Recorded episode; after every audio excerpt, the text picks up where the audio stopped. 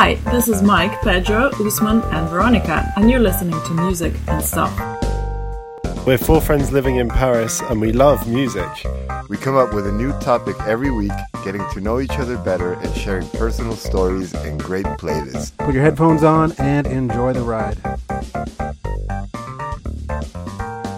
So we have a super cool guest with us tonight because uh, uh, why not? And uh, his name is Sheldon. So Sheldon, why don't you introduce yourself? Uh, yeah, so uh, I'm Sheldon. Uh, I'm, I've just moved to Paris recently, and uh, I'm originally from uh, South Africa. A little bit of background, uh, music-wise, I guess.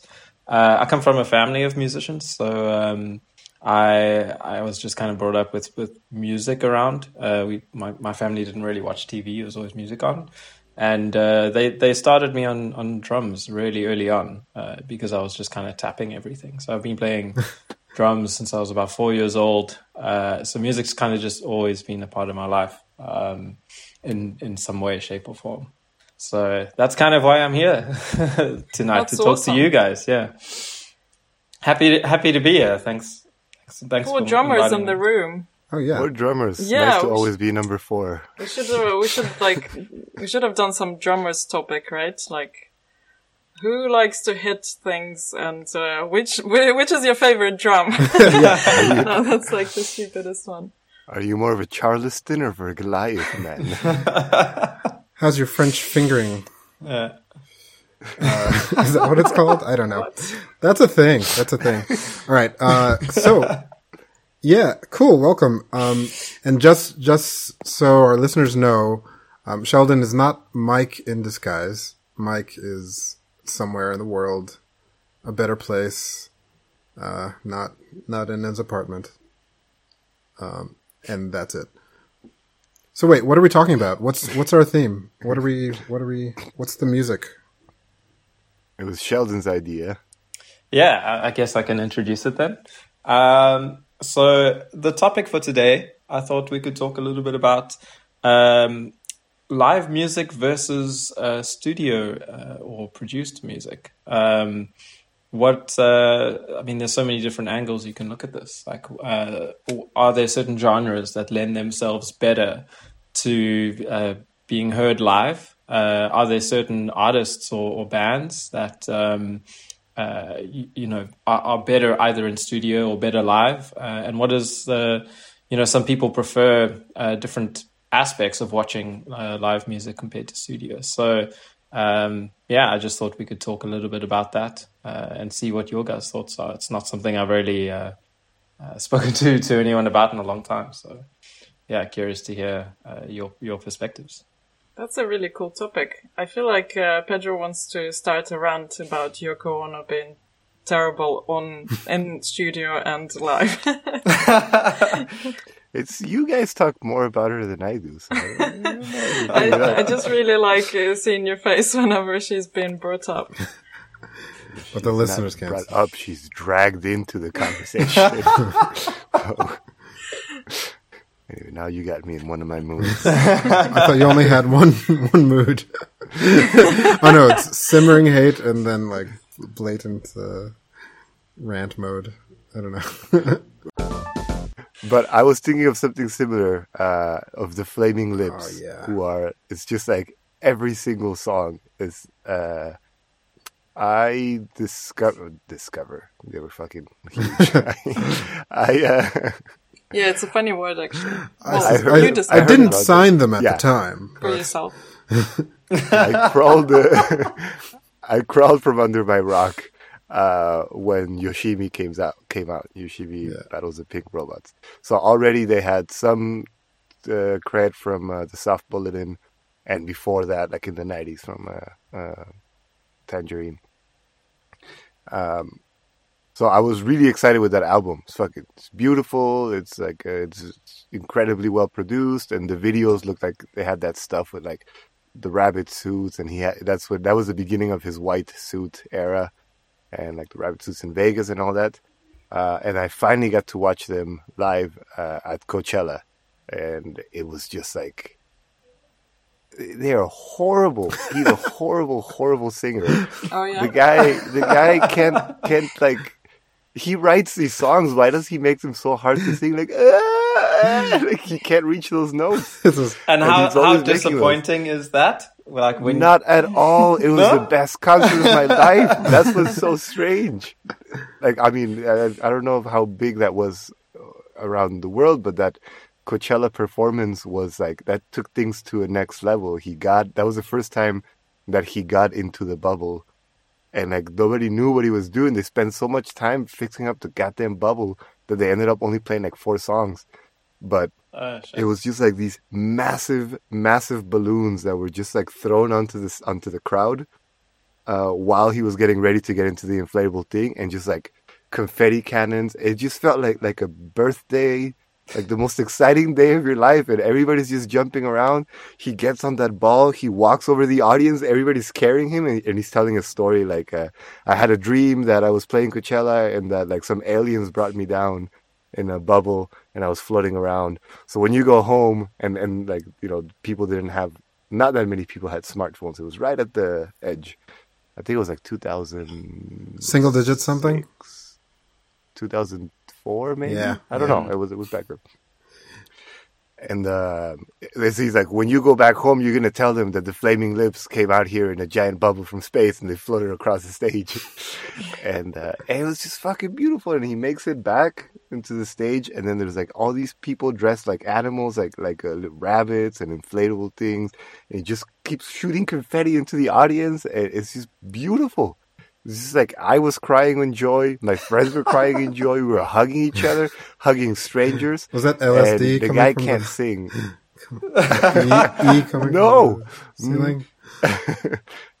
and I've seen them other times. Like I've seen them tw- twice again, and like this time knowing what's gonna happen. One of the times I got to hold the bubble because I was like ready at the front, and I've always tried. I'm not gonna give up to to be able to get on the on the.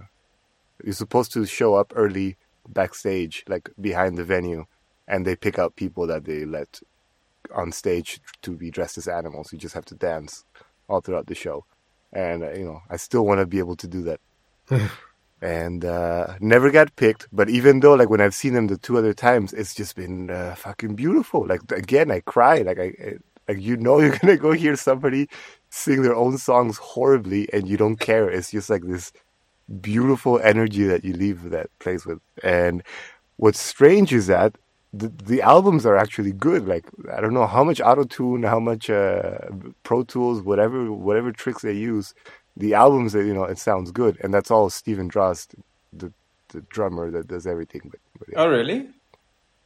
well, not the real drummer. He used to be the drummer. Now he's like the everything guy.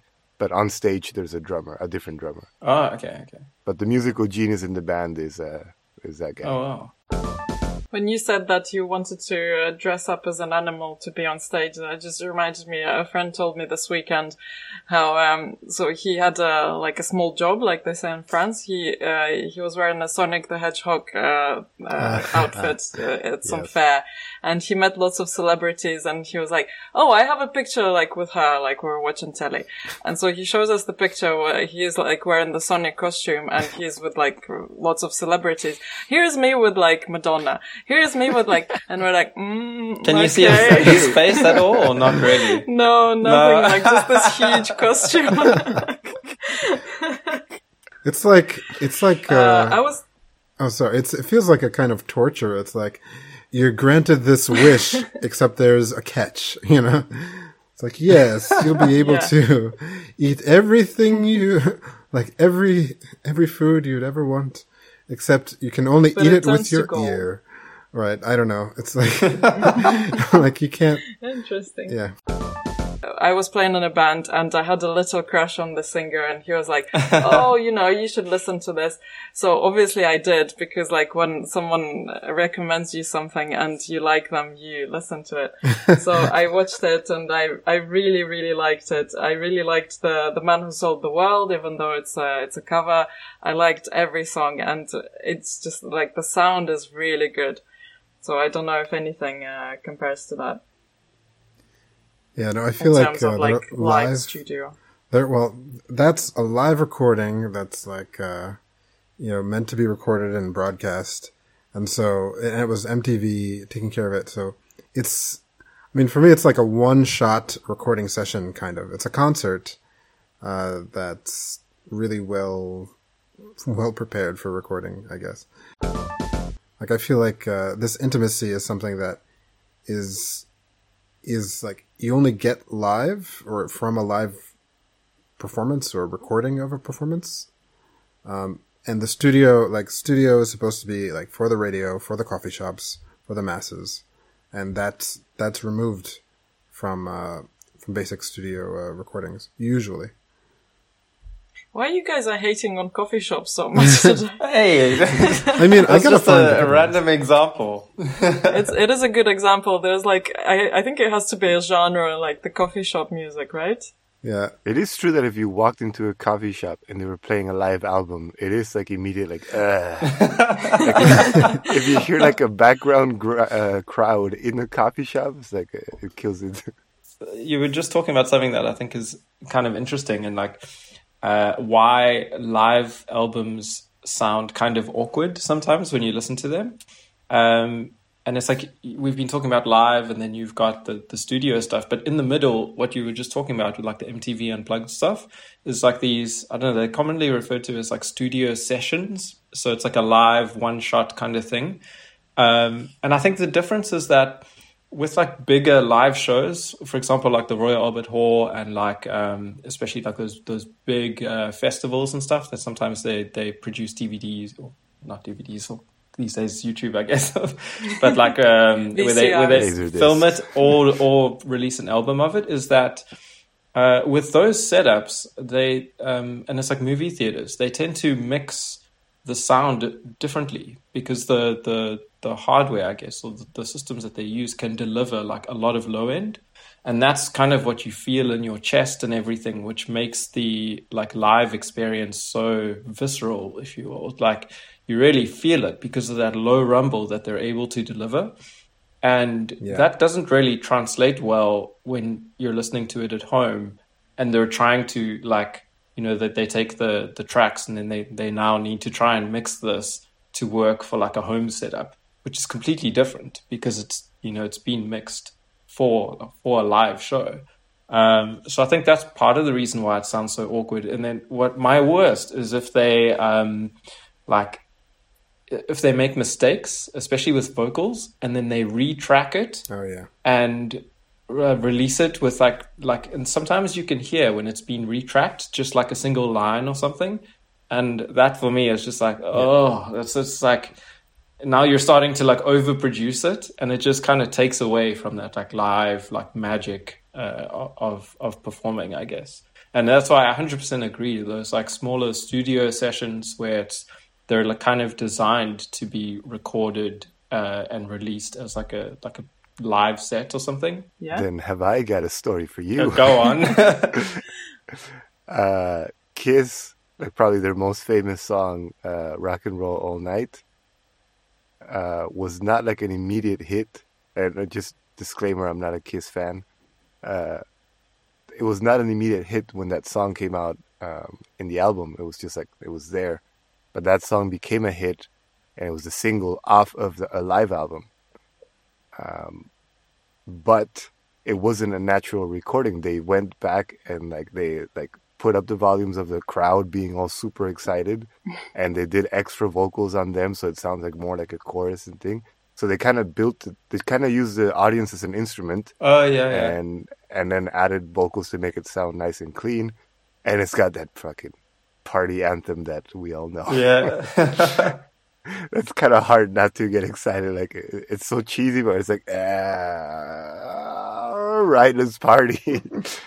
yeah that's At least for me, that's that's really interesting like the crowd is an instrument um because like there it's it's that type of music lends itself to like you know the energy and i guess the crowd kind of brings that uh that energy into it i don't know What they call like when there's a sitcom and there are like there's a laughter after the jokes. Yeah.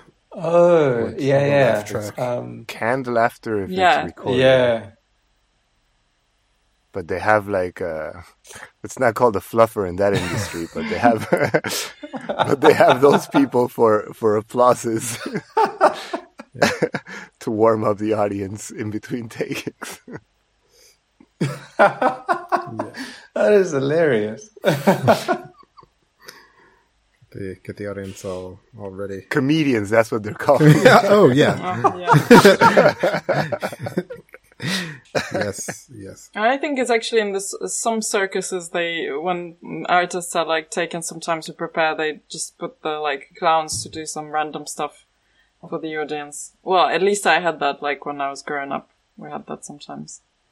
Oh, just just to maintain the the Yeah, vibe. Yeah. Explain that, Veronica. Well, I mean- you're like we had that when we were growing up. Well, I was, was yeah. I uh, just uh, quickly, yeah, I did uh, kind of grow up grow up in a circus because my stepdad was a conductor in the or in like a c- with the circus band, and I basically went there after school every day uh, since I was ten to like fifteen. That's so I, awesome. It sounds Yeah. like a dream. Yeah, it was great. I watched like two shows per day. Oh wow. Yeah. Wow. Cool. So I had a I had a crush on the wh- why do why am I talking about my crushes like this is the second time this evening but I had a crush on the The lion? uh, the son of like elephant uh, tamers so there was like this uh, family who um who like for generations they were like taming and like training elephants for for the circus they were like traveling all the time and working in different circuses so it was like a, a proper like royal family of uh, you know like in the circus wow. and uh, they had like a son who was my age and I used to bump into him in the like circus canteen.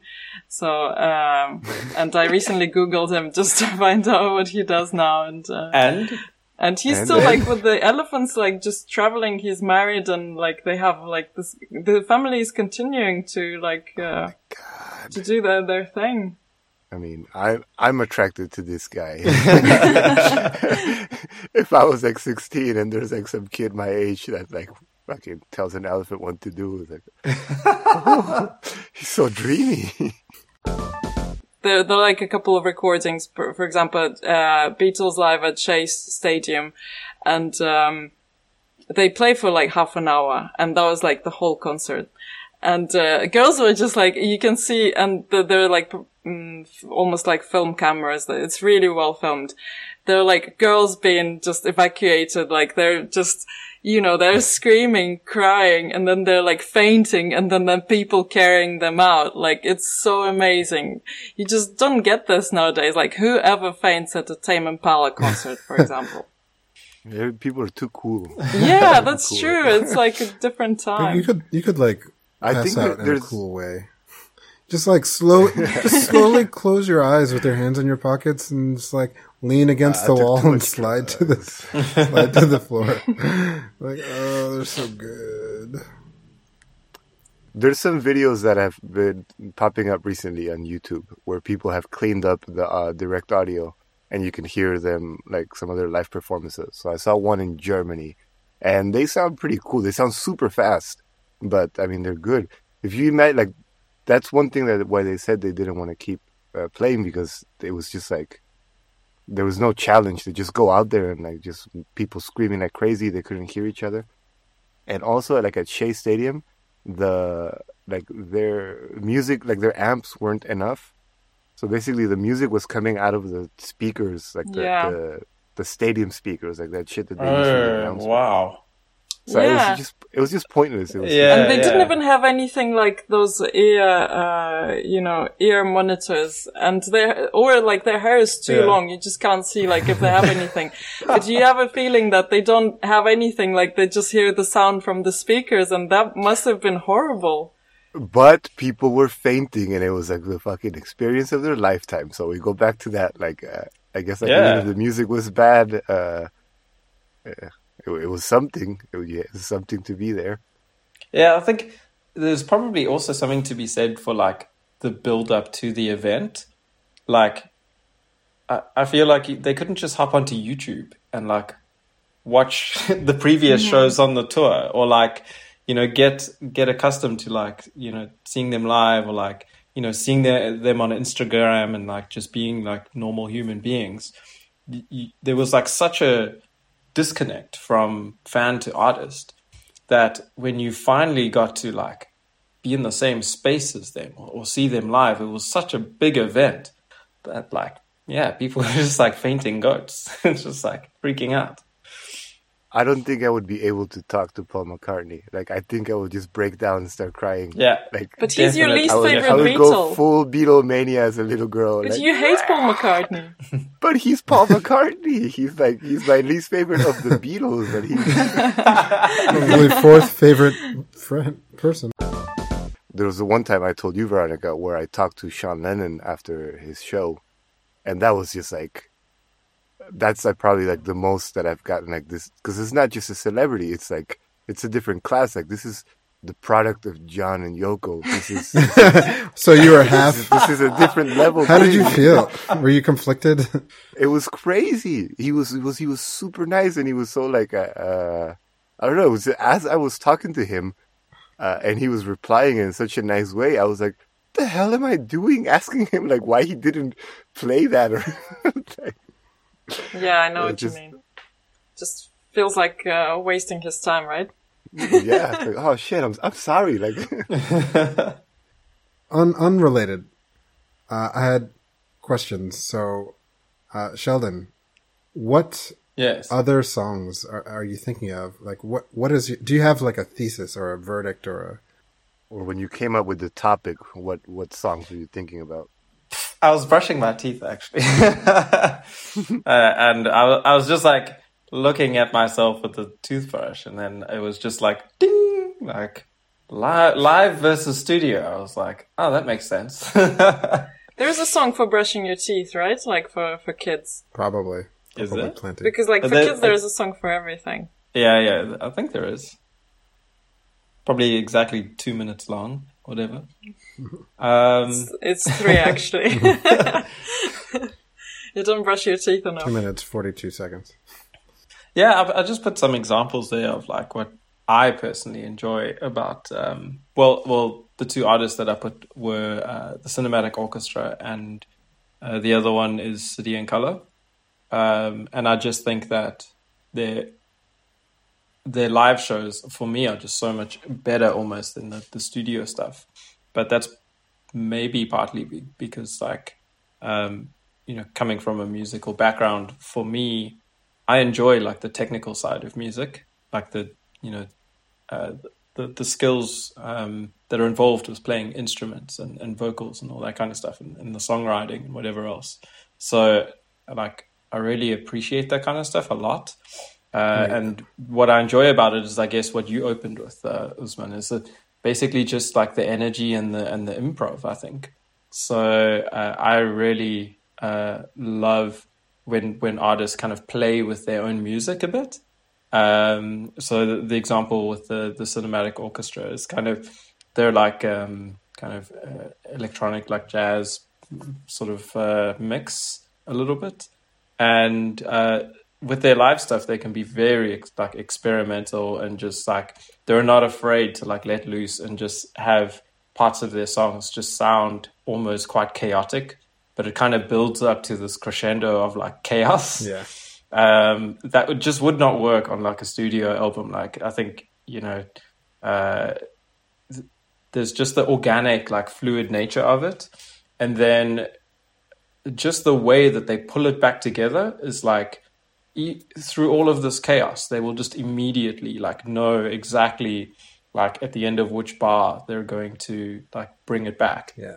and in a second it'll just go back to being extremely like orderly and controlled and like uh, often like quiet like a break and then ease back into sort of the original song that they were playing.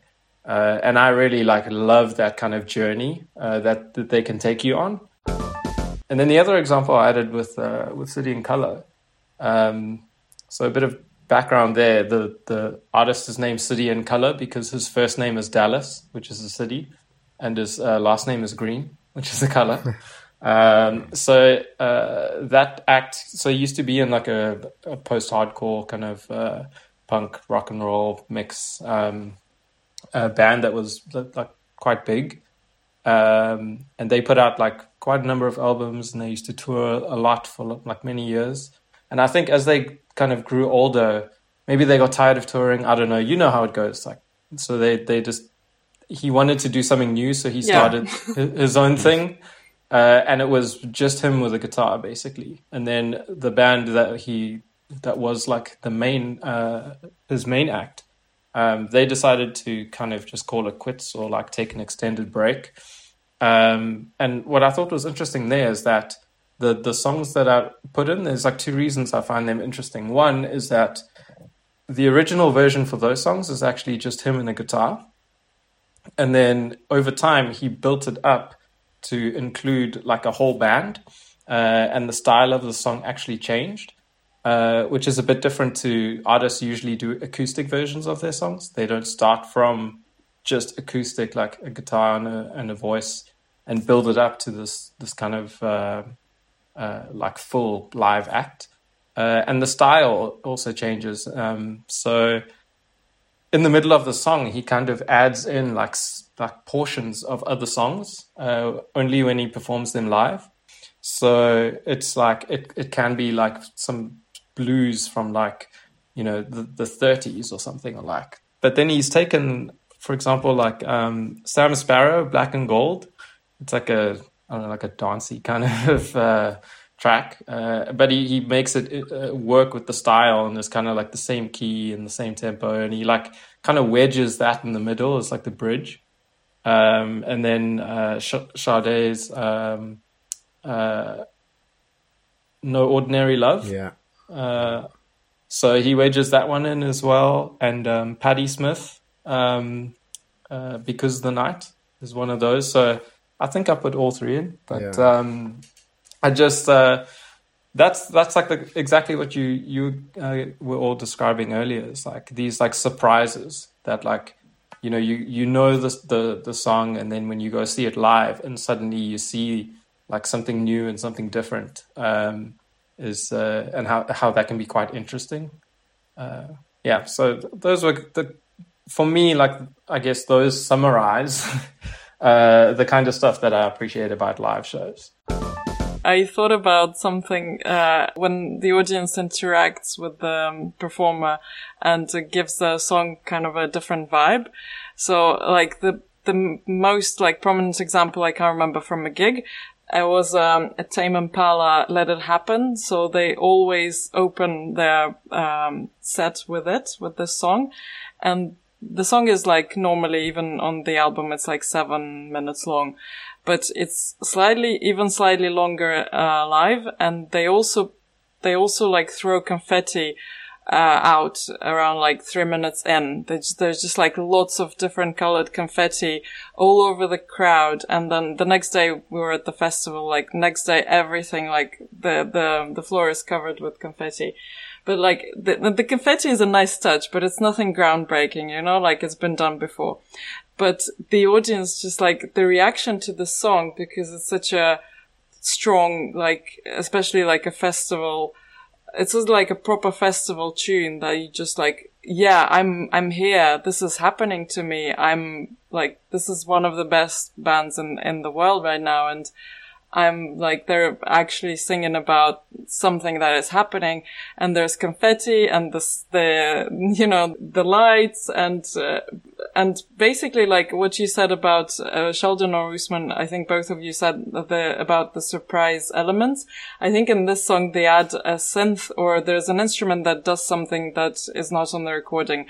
And I think that is like quite often the case where, uh, they either like add like either the voice does something that is slightly different variation or a guitar in the solo they like go somewhere else. And it's very interesting how just like one thing uh changes and then you're like oh this is like this is cool that they did that. Like i'm totally like feeling that i'm not listening to the recording anymore. I think it's more like the difference between um, watching magic like a magic trick done on television versus watching one in front of your face up close. Uh, like David Blaine versus David Copperfield on TV, right? I think uh, that's what that's how I compare the live music versus uh, studio music. Like they can do whatever they want. They can. David Copperfield is exactly the same on TV and, and show, actually. Uh, yeah, probably. yeah, I feel like, uh, but it's like larger than life, and you're like, there are tricks you, you're not up close enough to see. Um, but I feel like uh, the tricks that you can do with produ- production and post production, it's like uh, kind of makes you less impressed than if you just hear it live and be like, wow, But seriously, Usman, the dude can fly. this is he's a wizard. Okay, I get it. this is legit. You, you think like this guy just walks around with some like elaborate system of pulleys to do everything? I feel like I feel like he figured out how to fly. It's a just accept. I feel like the Statue of Liberty has never been the same. Like since he made it disappear in like the late '80s or early '90s. I feel like Pedro Yeah, wants forget- to. Yeah, I knew it. I knew it. I, I was gonna say I want to interrupt Veronica, but she, By by saying that, you've interrupted. uh, yes, um, I was so obsessed with the Flaming Lips, thinking like, my God, these people are uh, saints. You know, these people had no talent, and they stuck to it for I don't know how many years. Who knows how many times that guy heard like, "You can't sing, give it up."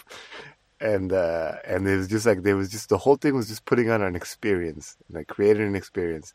There's a documentary called Fearless Freaks, where they just show like all the crazy shit they used to do. Like uh, this, it wasn't like he just woke up one day and say, "I'm gonna come out of a like a I'm gonna float in the bubble over the stage." Like this has been progressing since they were playing tiny clubs and like would have a motorcycle on stage just fucking revving revving the whole time because it was like the most punk rock thing like, "Rrr, rrr, rrr," like while the band is playing. Um, but while I was in Russia I went to a clown show pretty probably uh, around uh, some of Veronica's friends. Uh, and it was this clown called Slava Polunin who ends his show with a giant blast of confetti with Carmina Burana, just like the Flaming Lips, and throwing massive amounts of giant balloons into the audience. And then I was too happy at the moment because I was crying to the clown show. Uh, but later I realized like these guys probably just watched the show. Like he he must have watched the show and just decided like I want to do that. I'm gonna do that. Like nobody's ever gonna Mm. Trace me back to this Russian clown. Wait, was you heard it here first, people. If you ever go to a to a party with him, you can ask. yeah? Wait, maybe he was at the same concert. Maybe the clown was at the at the Flaming Lips concert. Speaking of speaking of live, I just wanted to to know. Wait, so wait, Sheldon, you're in a band, right? Or you have been a band or bands a band? Like Yeah, I the- was, I was. Um, when I, I don't know, from like 17, 18 to like 20, 22, 23 maybe, I was in a band. Ooh, same band. Yeah. Ah. yeah, usually it's like one band, one band per per summer. No, yeah, I mean, I, I, I Ah, was that's in, a big commitment. I was in bands before that, but that, that was the only one that like, um, I mean, that was the only like serious uh, kind of thing. We did like festivals and um, played everywhere from like small shitty bars and clubs to to big festivals and whatnot. So Did you guys throw confetti and balloons at the end of your set? no, no, we didn't. But uh, now I now I realize what the secret ingredient. Is that, is that why you? if only we had done that. That's why you left. That's why it's over. well, imagine, dear listeners, Yeah. that confetti is falling on you, and we're throwing balloons at you, because this is the end of our episode.